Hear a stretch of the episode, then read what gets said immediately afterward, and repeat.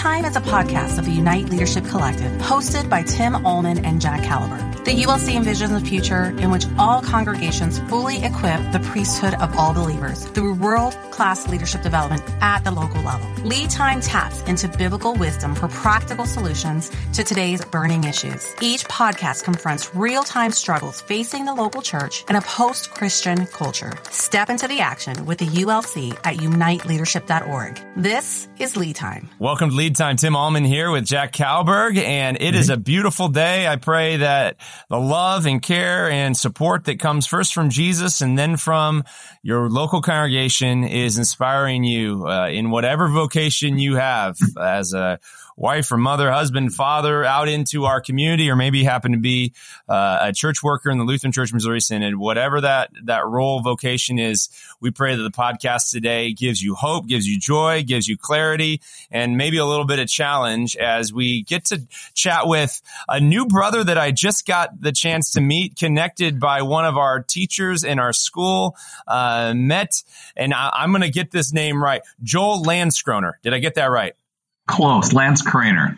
Oh, that's Craner. Oh, shoot. I should have just asked before we got going. Joel, uh, Mr. Lance Craner serves as executive director at Mayer Lutheran High School in Mayer, Minnesota, suburb of the Twin Cities.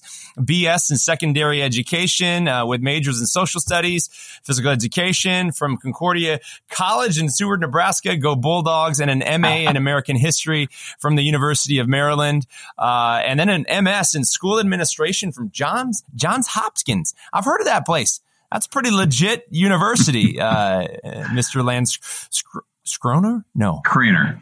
Craner. Lance Craner. Why am I having a hard time? I got to write that down. Call me Joel, uh, please. Joel, yes. Thank you, brother.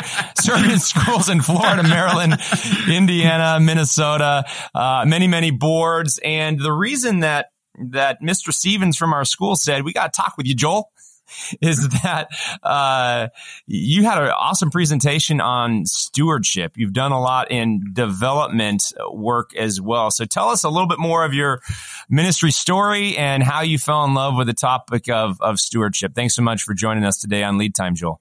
Well, thank you, Tim. Yeah, you know, I'm a pastor's kid, one of five boys. Uh, four of my brothers are church workers. One's a pastor. Three are actually principals or heads of Lutheran schools, myself included. One's an attorney. No idea what happened there. And we, um, you know, raised raised uh, almost you know from well from infancy in the church and as church work family as married a pastor's daughter. You know, um, and when you're in church work, uh, stewardship is part and parcel of what you do.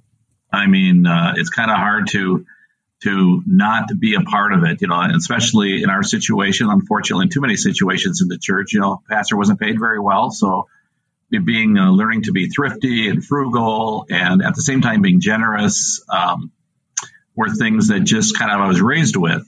And um, then when I became a teacher, as a history teacher, uh, uh, athletic director at Lutheran School in Miami, Florida, and uh, one of the first things I had to do was get sports uniforms, and we didn't have any money, so I did a walkathon. Right, get to figure out some way to raise money and we raised enough money to buy uniforms. And from that time on, I've just kind of been involved in, you know, kind of raising money, but also more so figuring out ways to uh, to best use that uh, and to be the best steward of that, and to bring people in to be partners in the in the ministry uh, with their giving. And I came went to Baltimore and ended up uh, kind of getting into the fundraising business there because we needed somebody. That was a typical school story, right? They need somebody. There's a teacher.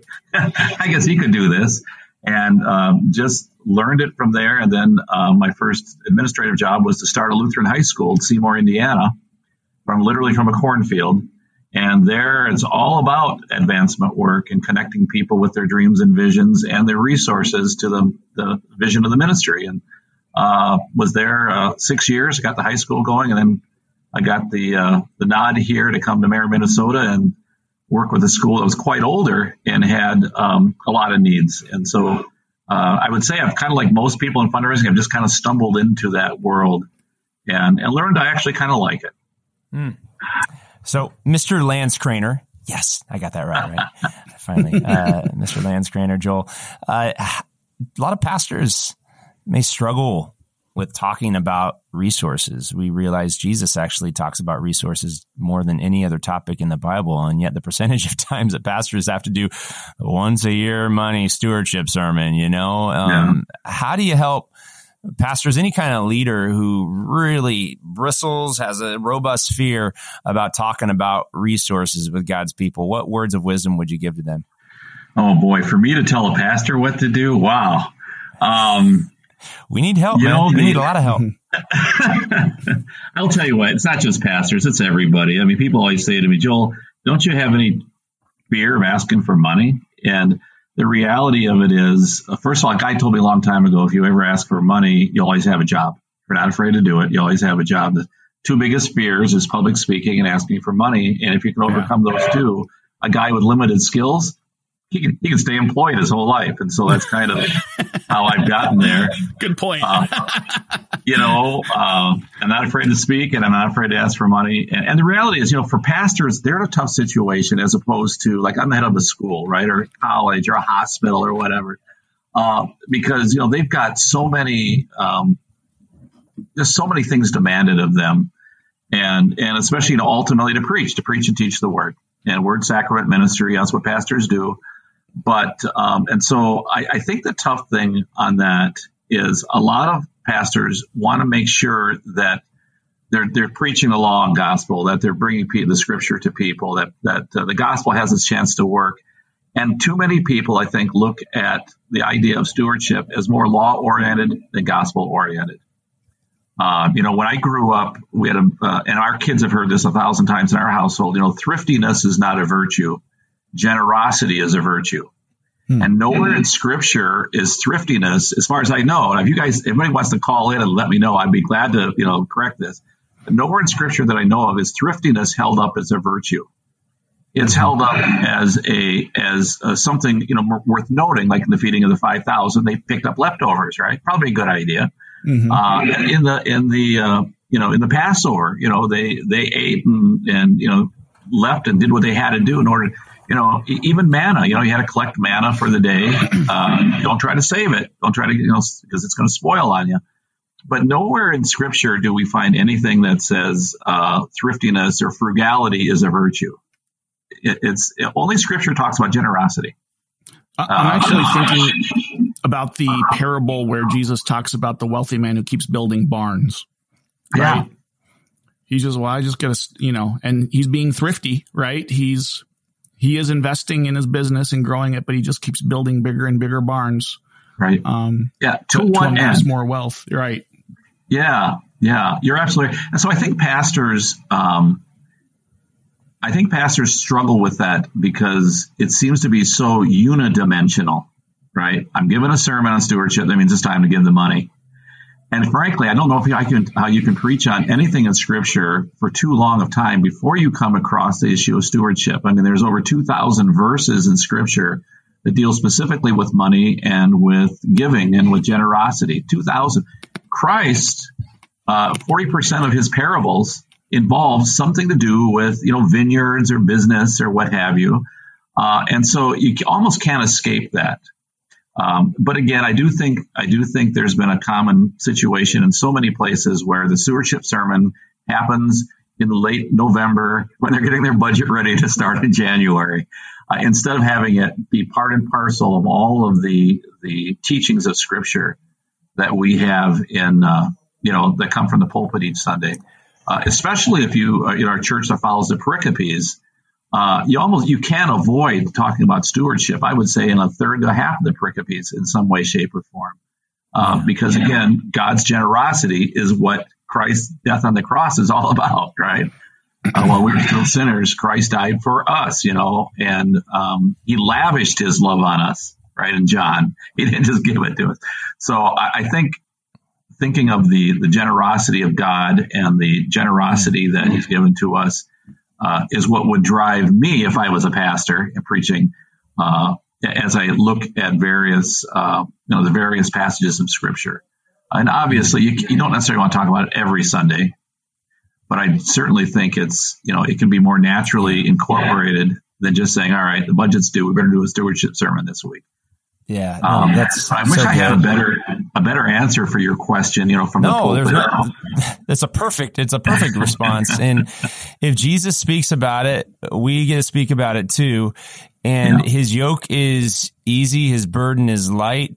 He owns it all. I love that you reference we have a God who is generous with us. That's where it flows from. This is how it's mm-hmm. gospelly, right? Is mm-hmm. God so loved the world that he gave his only son right. who then gave his very life. And there's joy on the other side, who for the joy set before him endured the cross, scorning his shame, is seated now uh, as re- resurrected and reigning one at the right hand of God. He he owns it all, and and the fact, the audacity that we get to be a part, time, talent, and treasure in, in the in the expanding the kingdom of God and bringing people to a saving knowledge of the of the risen one. I mean, it's it's it's bonkers, man. I mean, and I think we work past we work past uh, the fear through stories, right? How do new new skills get developed? It's trying something, getting feedback, and then realizing that wasn't that bad.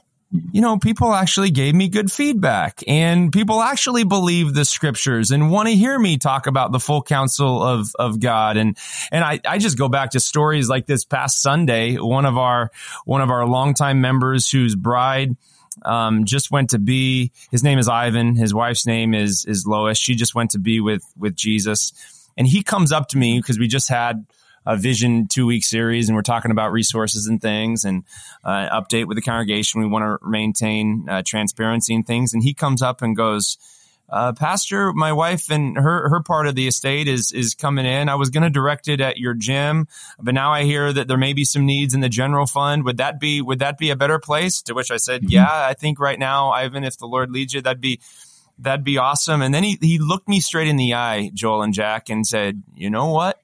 There's no U-Haul behind the hearse pastor. no, you he'd heard that somewhere, you know, and uh, but he's got this joy, and yeah. you, you can't get Ivan to shut up about like well, giving to the mission joy, of Jesus. Yeah, that joy is what we call Christian freedom. Mm-hmm. Right. Amen. And conversely, if if if financial anxiety is what's driving you all the time, you could say that that is a form of bondage. Right. And that sure. that is actually like a call for pastoral care.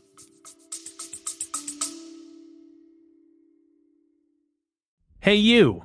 Yeah, you listening. Do you like personal finance or real estate? Are you itching to build wealth and create a better life for yourself or your family? Then you need to come check out the Life, Money, and More podcast with real estate agent, YouTuber, and actor Sage Weiss. This isn't your average finance show. We dive deep and do not sugarcoat topics around money and life. The Life, Money, and More podcast releases two episodes a week just for you because we're all about helping you win in this crazy world we live in. Come join the thousands of listeners on the Life, Money, and More podcast. Yeah. Have you guys ever laughed so hard? I mean, like when you're in grade school at, at lunch, it's spit milk out of your nose, right? You know, sure, yeah. Uh, when, when, when it says uh, God loves a cheerful giver, the cheerful word really is hilarity, a hilarious yeah. giver. When you can't give, you just laugh so hard. You can't. You're so much love giving, giving back to the Lord through you know through His people. The gifts of Him is always His people, right? And when you just can't give enough, and you can't figure, that's where the, the, God loves a cheerful giver, you know. And not that you should think about milk shooting out of your nose, but that is really the uh, you know the intent when when uh, that's written because I think Paul wrote that right. Um, and it's certainly the case. Uh, you talk about your friend Ivan. It sounds like he's a hilarious giver. Yeah, you know, living that living that joy. You just can't help uh, have that belly laugh of joy. Yeah, very true, very true. So we're trying to engage people in a variety of different places and seasons of of life, and I think the way the church kind of engages donors at, at different seasons. I I really I just was listening to a podcast recently about uh, Gen Z wanting to be, become more generous and wanting to mm-hmm. learn our, the youngest generation uh, about biblical stewardship and, and maybe work toward the 80, 10, 10, live off 80, save 10, give, give 10. That's a good early goal. And some people, this is a hard, this is a wild thing about being a, a pastor in a multi-generational church like we are.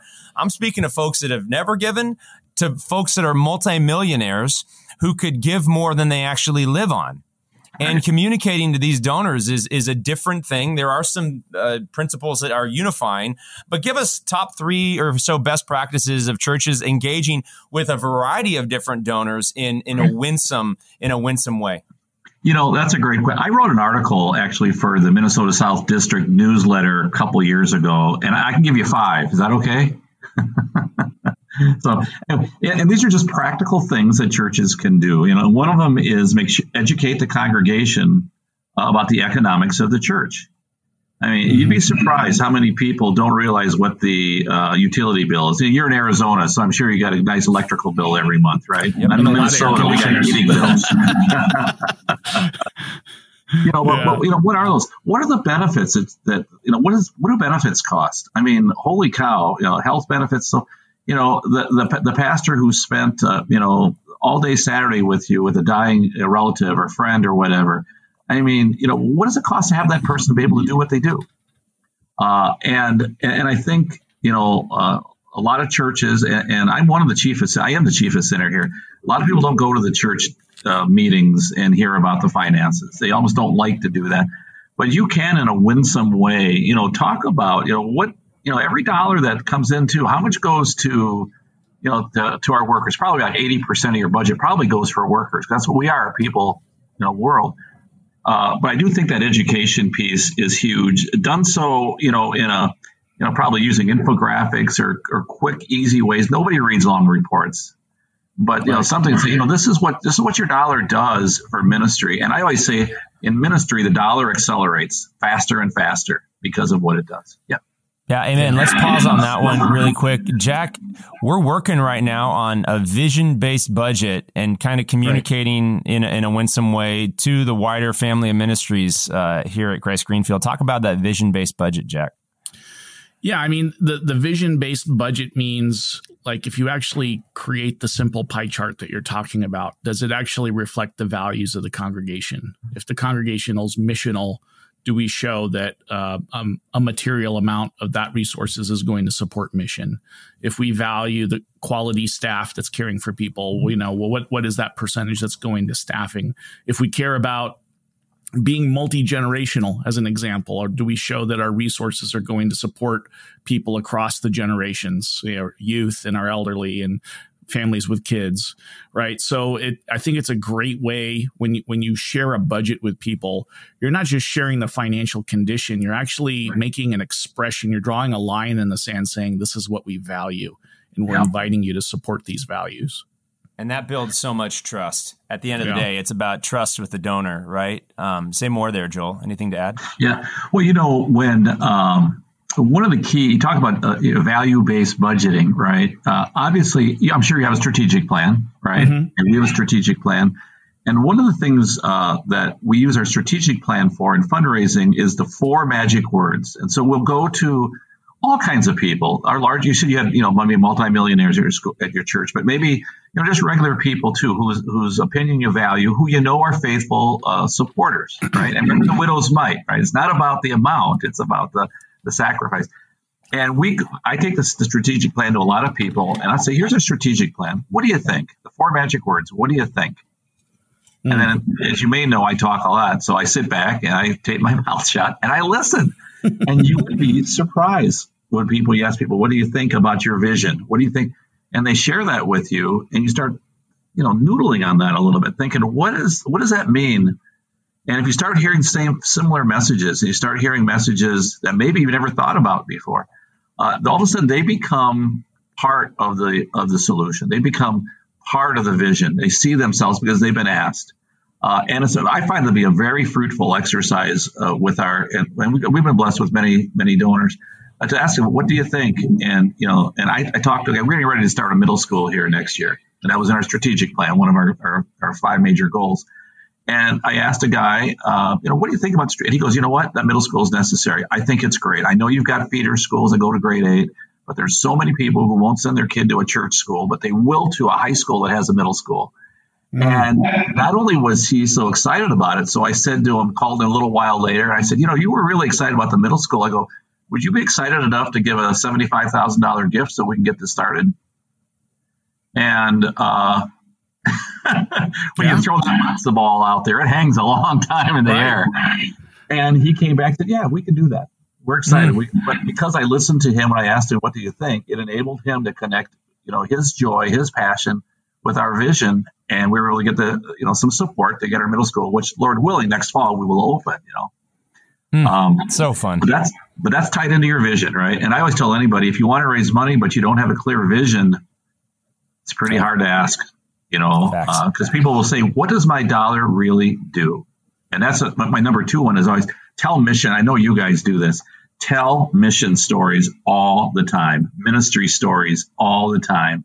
Uh, you know about those those folks who uh, maybe not only have come to know Jesus, which are always exciting and great stories, but those whose faith has been grown and reinvigorated. You know, the Spirit's always been in there, but you know, something that happened, something that your church was able to do. Maybe they went on a mission trip reluctantly, and and they mm-hmm. fell in love with the concept, right? Or maybe uh, they got involved with a, you know, maybe a men's group or some other group, kind of reluctantly, and all of a sudden they just fall in love with it, and you see the gospel grow and see lives change, you know. And, yeah, I think Joel, that you know ministry stories are just great, great opportunities. I don't think I, I love that. I don't think that churches can tell enough stories. The we're a storied people, and I don't think I think most churches. Well, I'm, I'm draw a general statement here. Just do an audit of how many testimonies, formal, and informal, for, and I'm talking more formal Sunday. It could be a video or someone standing up. Take an audit of how many how many testimonies you as a as a leader allowed into uh, the word and sacrament time. This is word work. This is the word at work. The the testimony of people whose lives have been transformed, and it doesn't necessarily have to be their joy in giving. Just the joy of being a follower of Jesus that inspires people to to give. My general, I'd love to get your take on this too, Jack. My general sense in churches in the Lutheran Church Missouri Synod was that if we did an audit, it would be less than five a year, and five may even be generous. Um, and I think there's major opportunity for growth here. Anything to add to the necessity of testimonies, Jack?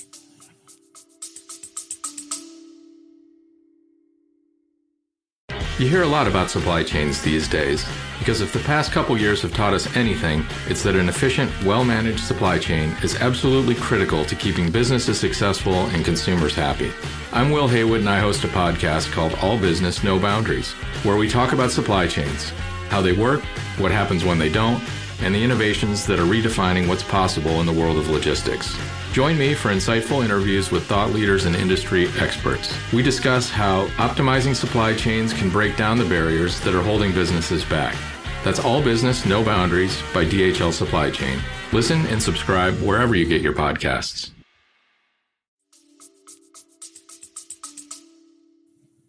No, I, I entirely agree. And I think, you know, a great example of the testimonies is just reading the book of Acts, right? Think about how inspiring mm-hmm. those stories are for us. We have it in scripture because of everything that happened in the early church and what the Holy Spirit was doing in there. Such a powerful story of transformation and that we that we're telling these stories 2000 years later. And at the same time, there's also yeah. those very same stories that are happening right now in the church. And we really need to document that and archive that and keep and preserve that for posterity and just be able to to share those stories over and over again. I know Michael told a very uh, powerful story when he was preaching about uh, Harvest Festival in his old church, where mm-hmm. um, the only association that this this family had was that they had attended the church's Harvest Fest. But when she found herself in trouble, she needed help from a church, and that's the only church that they knew of because they went to the Harvest Fest, and it turned out to be a powerful pastoral moment because the child had a terminal illness. Yeah. Yeah, so so good. Yeah, so, I, I, agree with you guys. You, you, know, we're not a big testimony church, right? I mean, yeah. you know, Missouri Synod is is you know a lot of other church bodies have a different approach, right? We're not big into the testimony on Sunday morning, which you know it's okay. It's actually it's fine with me. However, those stories can be shared in a thousand ways. Yes, you know, and uh, you know, having your podcast, for example, is one of those great ways to help share stories of and, and, I always tell people, you talk about the Acts, you know, Acts has the great blessing of the gospel, right? It just oozes mm-hmm. through. But you also have the story of Ananias and Sapphira, if you remember yeah. that. Yeah. That's true. Yeah, I do. There is law and gospel. I gospel. would make that a sermon. However, Yeah. Um, yeah. but you know, I, I do think that you know these these stories in real life stories, and certainly it's easier in schools. You know, when you make a difference in a kid's life who was just going nowhere, and they came to your, your Christian school, your Lutheran school in our case, and and they find out that there's a joy under the gospel when you don't have to do anything, when you get to do these things because of the what Christ has already done for us. Uh, and kids are freed. Teenagers are just freed when they, they can come out of a, a, a life of rules and live that, that freedom of the gospel. Which is not to say teenagers don't have to be, you know, have guidelines. They certainly do. But the reality of it is um, that makes a difference to our, especially our families. A third of our kids this year, new kids, have like no Lutheran school, no Christian school background, uh, nothing. And when they come in and hear this, they're stunned. Some of them, you know, Yeah. and you tell those stories to people. Why is my dollar? Why should I give you a dollar, Joel? Why should that work at Bear? Well, you know, don't give it to me.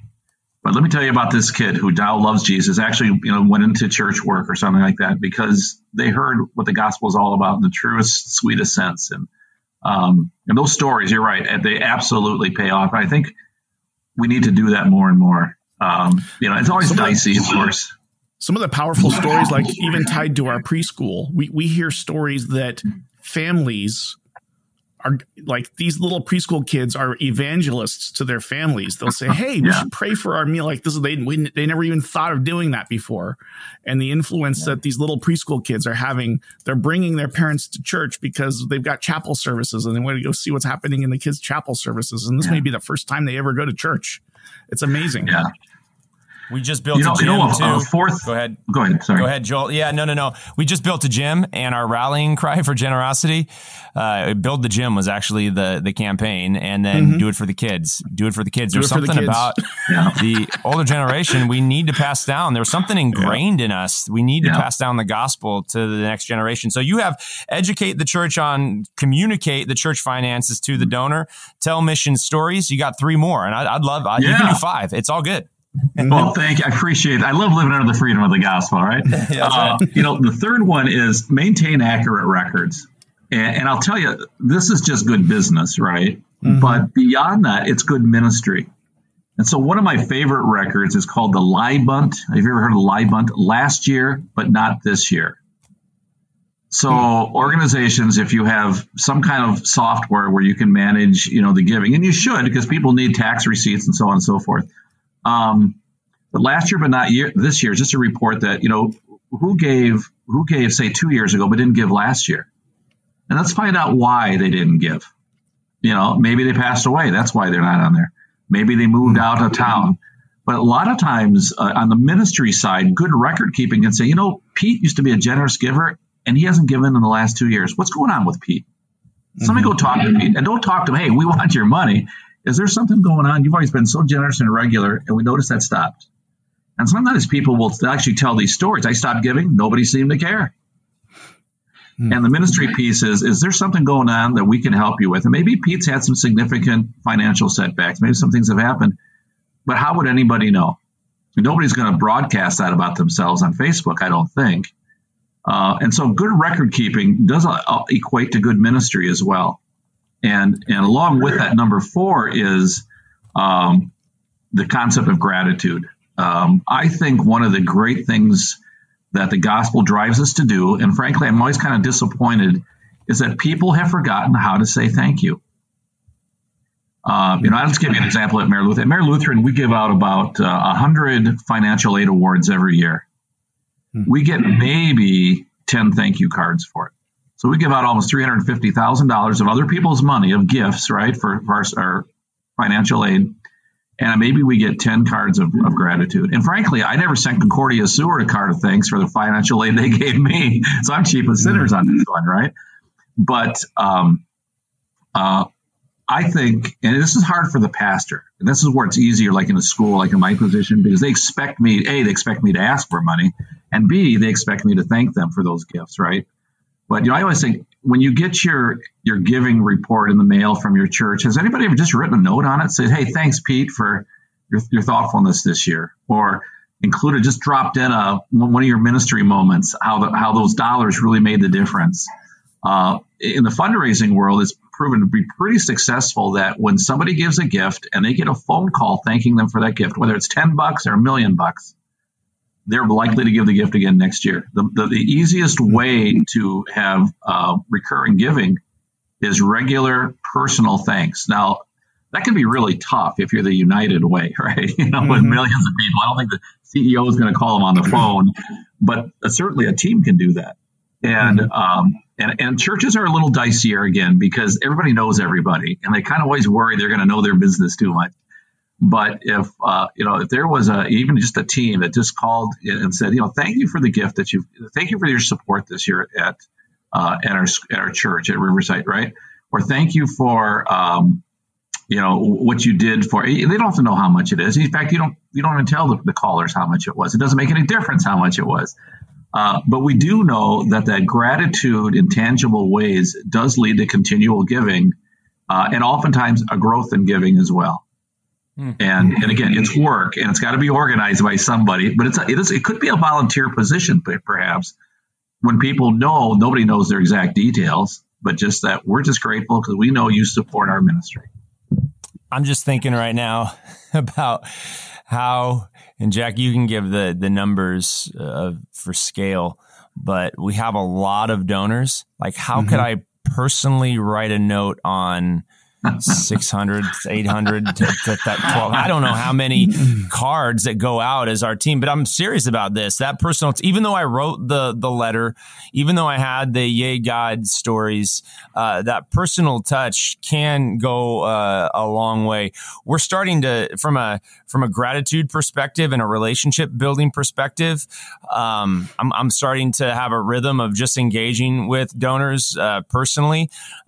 And they, they happen to be maybe the top 75, top 100 or so that are, you know, giving at a certain level. But like, how could that be stretched? Because everybody's gift, first time, recurring, mm-hmm. and those that are kind of the legacy givers uh, of our, everybody matters. And the, from the widow's mite to those that are given millions, you know, mm-hmm. everybody matters. So it's a really good charge to express gratitude in a, in a really, really tangible way for folks because that does inspire generosity. Jack, are you trying to help me figure this out? How can I get better at this, man?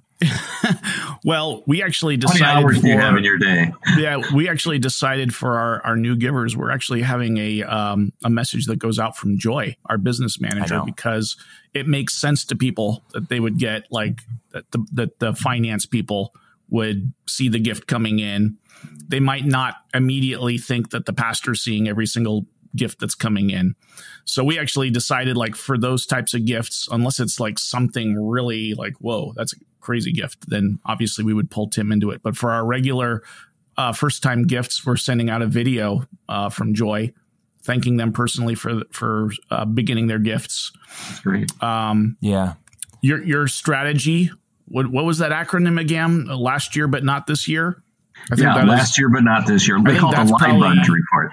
I think that's probably one of the biggest lapses that happens in the happens in the church. And I know we've talked at great length about that, and I don't know how well we could say that we've executed on that particular strategy is and I don't know that any church has done an amazing job on that.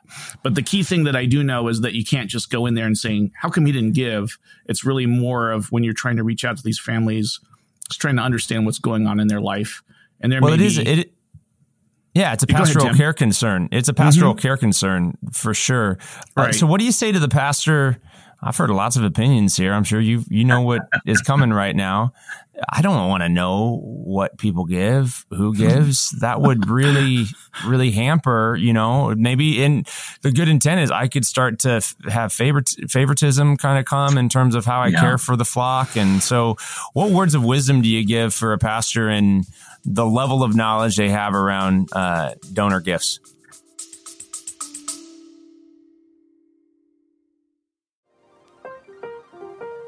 Do you want to dig deeper in your study of Reformed theology? The All of Life for God podcast, presented by Reformation Heritage Books, offers you weekly sermons, audiobook chapters, and interviews that will help strengthen your relationship with Jesus Christ. So, what are you waiting for? Just search All of Life for God wherever you get your podcast and start listening today. Presented by Reformation Heritage Books.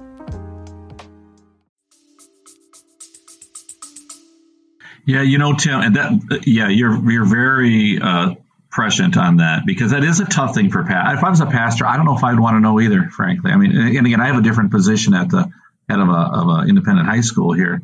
Um, you know, more congregations. I don't know if you, I don't know what your whole staff looks like, but I've seen a growing number of positions called minister of generosity, or mm-hmm. you guys see what I'm talking about, mm-hmm. or minister of, of something, or, or you know, have a position. So you have kind of a fundraiser on your, you know, at your church but they're not the pastor.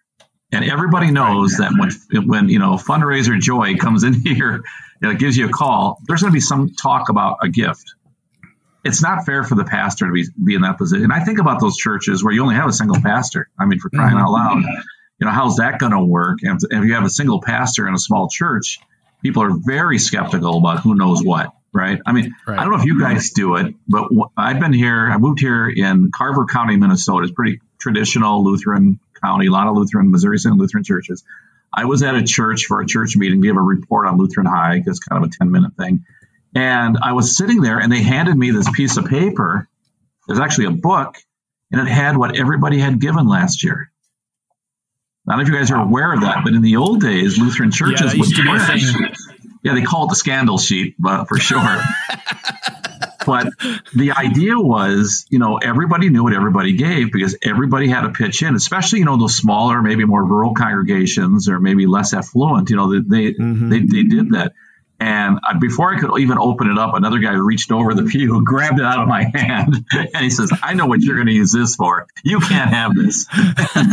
wow. Uh, don't think. No, they don't have it. In fact, I don't think any of our churches have it anymore. But a generation or two ago, it was very common that uh, they would publish what everybody gave.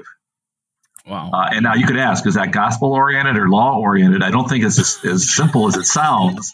Um, but certainly people know, you know, people knew what everybody gave. And, um, yeah, I suppose no, I, don't, I, don't, I, don't, know. know. what to think about that. yeah, I don't either. I know what to think about. I don't me, like it. But, yeah, that would make me uncomfortable. I, I think uh, even churches that maybe publish my first congregation. This is the second congregation I've served at. First congregation would week in and week out kind of publish uh, how much was given that day. We we have, I don't know if we've ever done that at Christ Greenfield, um, but we certainly Long wouldn't do it today. Ago, we used to give yeah. like this was with the last month or something like that. Yeah, yeah, yeah. I don't know a quarterly report, maybe a longer range mm-hmm. report, and kind of trends. I think is what we're more leaning into, and um, and just inviting inviting folks to be generous around around that because it can create I don't know. I think we got to I think we got to communicate but I don't think it needs to be. We should not break confidentiality, and I don't think it needs to be weekly. Sometimes right, just you, throwing a stat out there invites stat, yeah. all kinds of speculation around the topic. Right.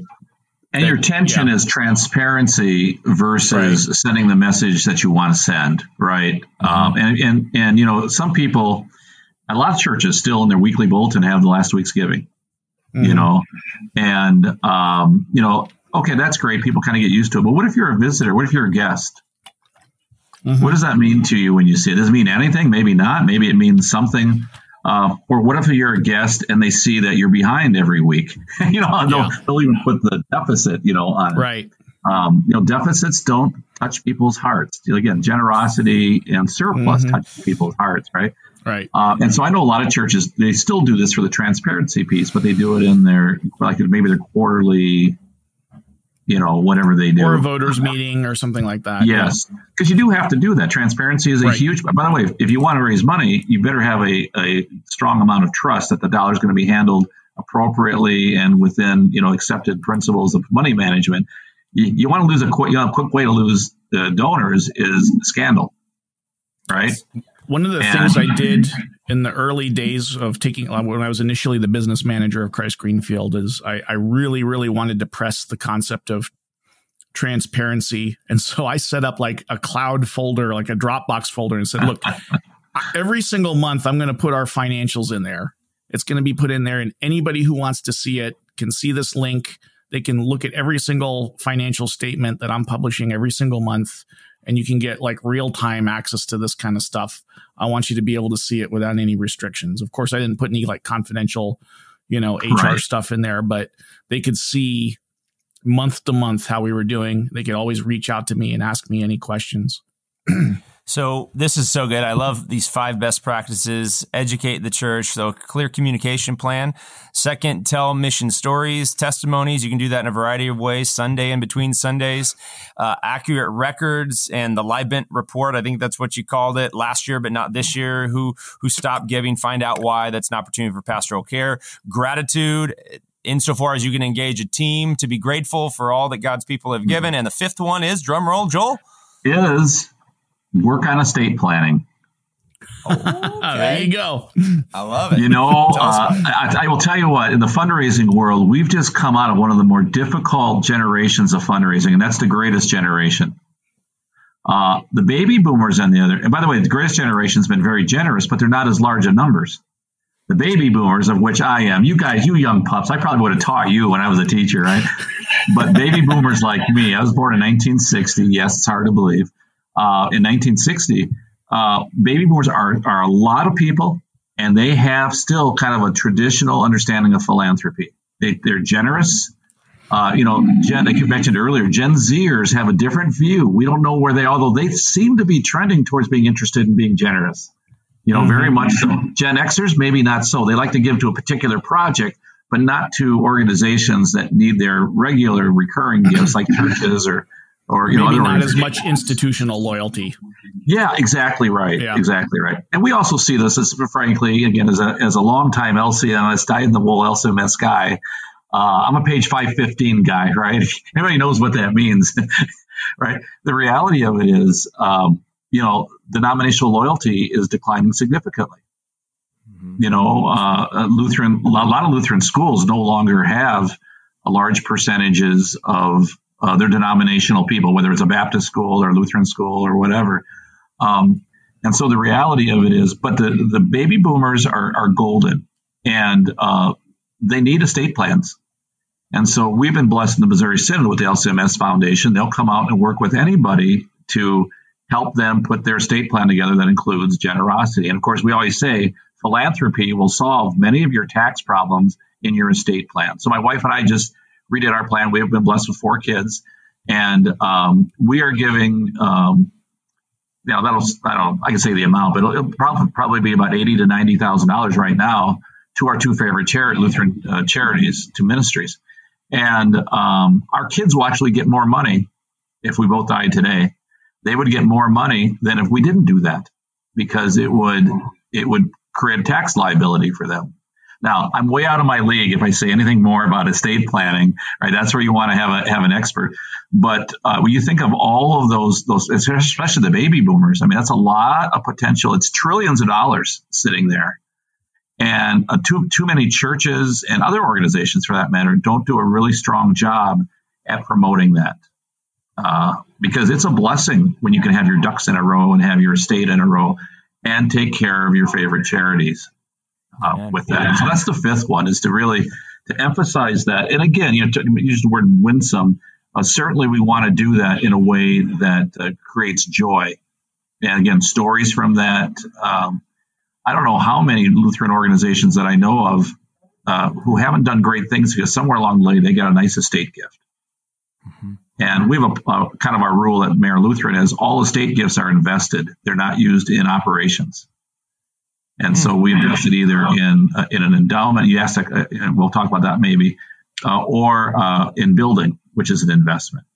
And so uh, that's always our rule with that, because if you start spending estate gifts to keep They're your place on, yeah, right, or not yeah, recurring when, in the way that you want to be recurring. yeah, that's right. And when the last baby boomer, you know, has their has their funeral, uh, then what are you yeah. going to do, right?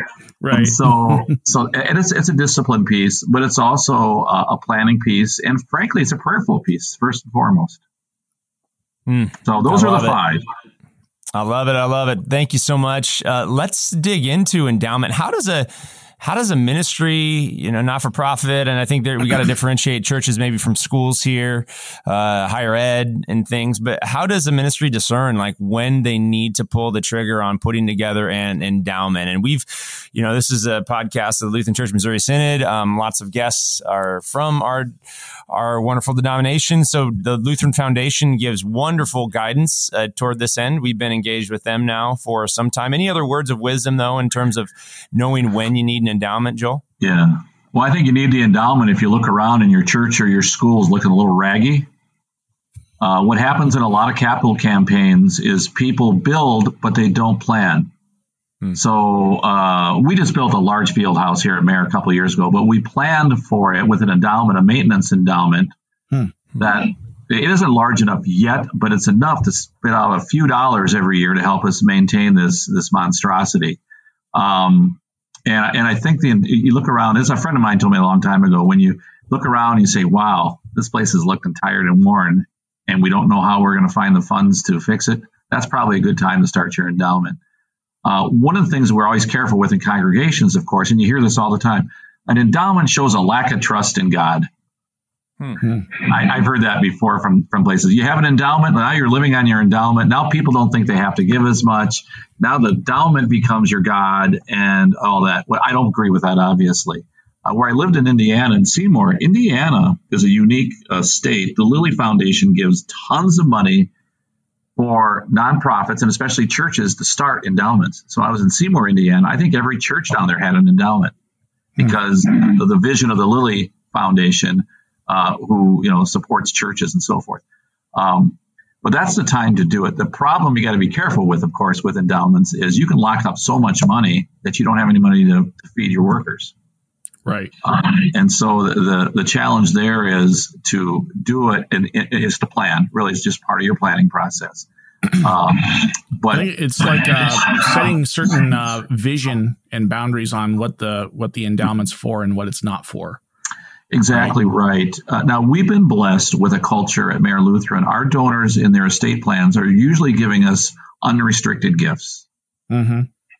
And that's one of the things I always encourage anybody. You know, if to give a gift, make it unrestricted. Trust the people who are running the ministry that they'll be able to put it in the best use. And we've been blessed with that culture. It is a culture piece. It takes a long time to work that. Uh, mm-hmm. Uh, but the reality of it is, if you get too many, and you maybe you've seen this before, you know, you get you get too many restricted gifts from estates, and you can't use them. You know, right. I want a new typewriter room for Lutheran High. Right. Here's a million dollars. I want a specific you know? color of carpet to be put in in a room that doesn't exist anymore.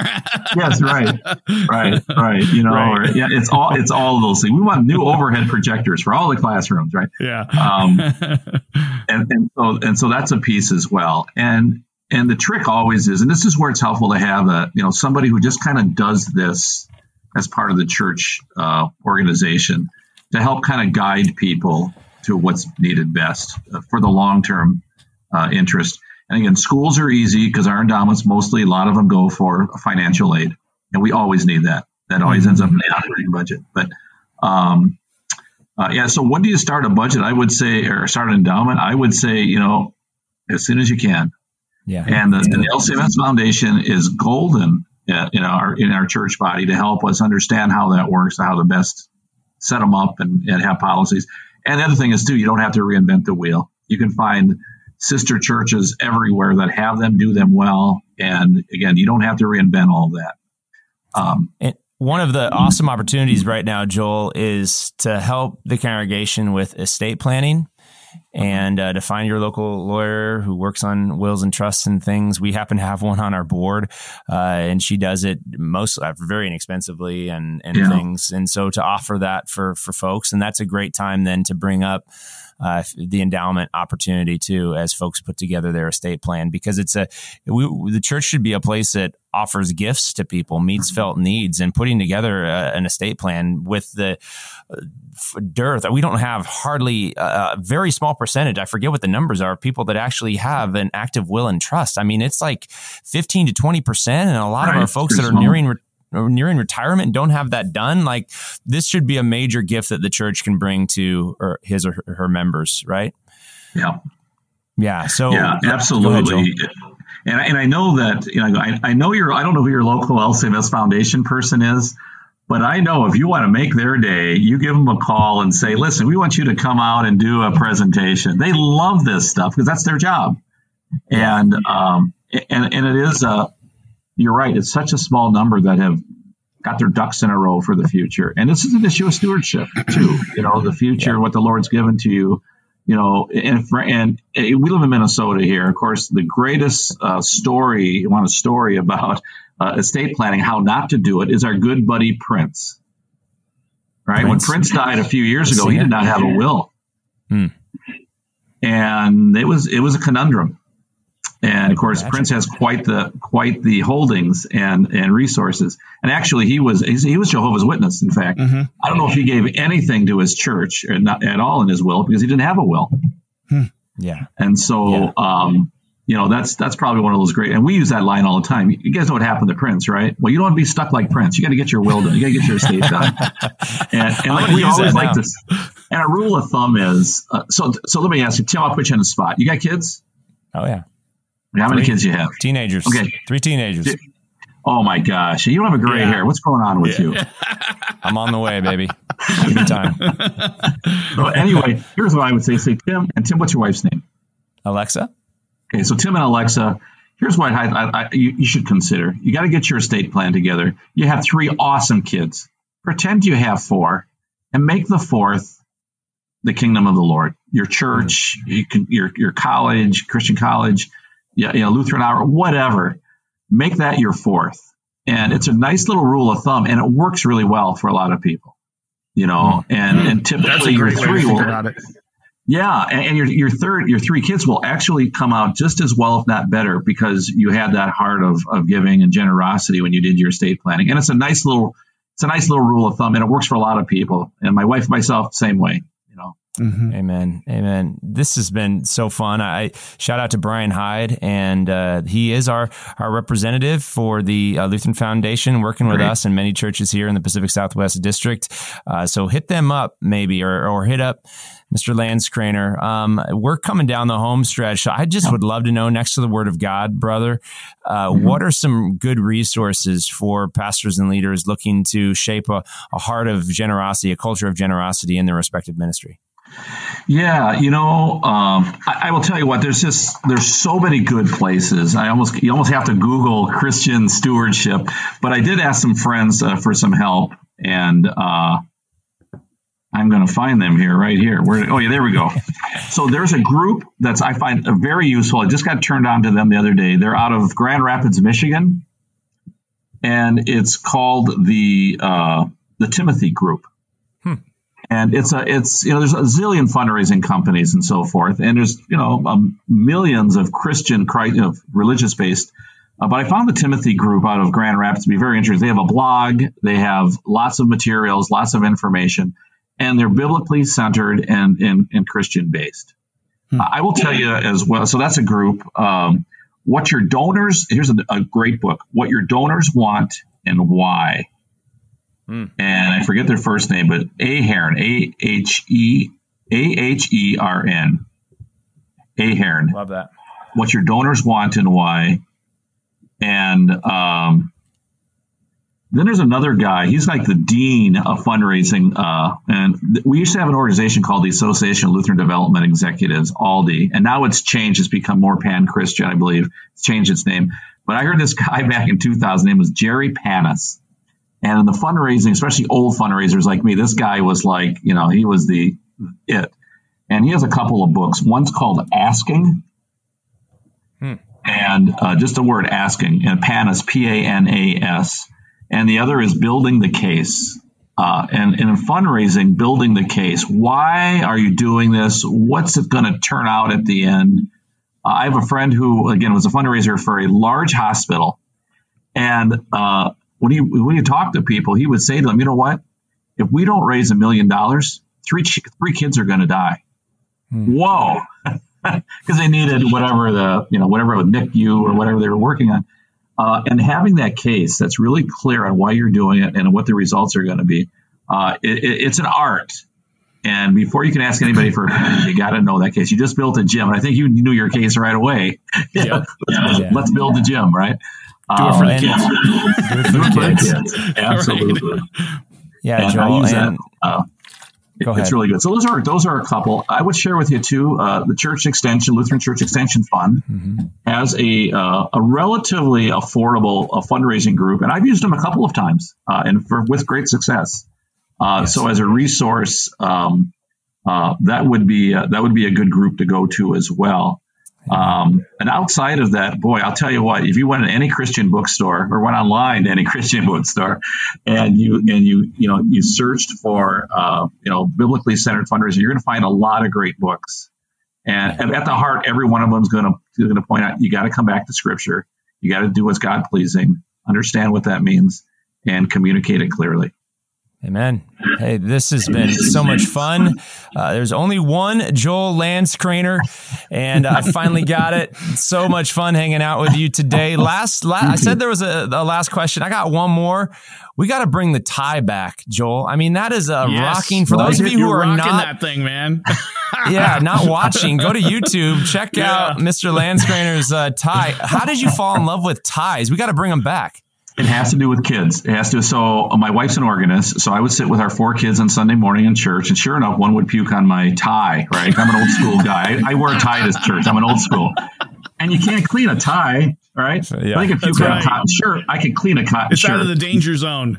it is. It is absolutely. We all have them. We all know it.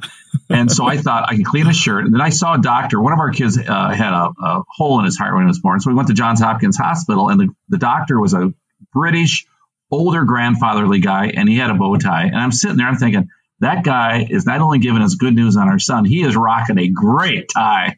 and from that time on, I started wearing bow ties, and it's become my kind of what I do at, at Mayer Lutheran. And when I meet somebody at a restaurant, it's so nice. You don't know me, but I'll be wearing a bow tie. All of a sudden, instant go. comfort, you know. So that, you guys could start that. You could start that in Arizona. I'm sure ties are just fine in the we desert. Got to make it great again.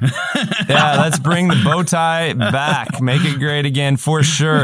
Uh, I'm actually going to be rocking a bow tie, a red bow tie for Reformation Sunday uh, coming Ooh, up. Like so it. this is this is probably coming out after Reformation, but we're actually using it as a communication handle uh, to tell the the narrative of Scripture, uh, the five, the six acts of, of Scripture. So so much fun to be with you today, Joel. If you people too. wanted to connect with you, how can they do so, brother? You know, uh, probably my email is the best, and uh, unfortunately, it's a long one. Joel.Landskroener, right? L A N D S K R O E N E R at mayerlutheran.org. Yeah. Yeah. And, so uh, or if you just went to Mayer Lutheran's website, mayerlutheran.org, you could connect with me there as well. So good. Uh, this is lead time. Please like, subscribe, comment, share. Please share uh, with a brother pastor and the ministry. These are volatile times right now. The world is a, is a wild place and the Lord owns it all. And so we're not leading out of fear, but great faith and trust and hope in all that Jesus has for us as his people. And so share this with a pastor or a leader who needs to be encouraged to take that next step to steward well the people of God that, that he or, or she as a female leader in the church too has been given because man, uh, we need more courage to have these sorts of conversations. And the wisdom that you have dropped with us today has been fantastic. Thank you so much for joining us today on Lead Time. You rock, Joel and Jack. Thank, Thank you so you, much, brothers. You. Thank you, guys. Appreciate it. Blessings to you. Yeah. You too. You've been listening to Lead Time, a podcast of the Unite Leadership Collective. The ULC's mission is to collaborate with the local church to discover, develop, and deploy leaders through biblical Lutheran doctrine and innovative methods. To partner with us in this gospel message, subscribe to our channel, then go to the uniteleadership.org to create your free login for exclusive material and resources, and then to explore ways in which you can sponsor an episode. Thanks for listening and stay tuned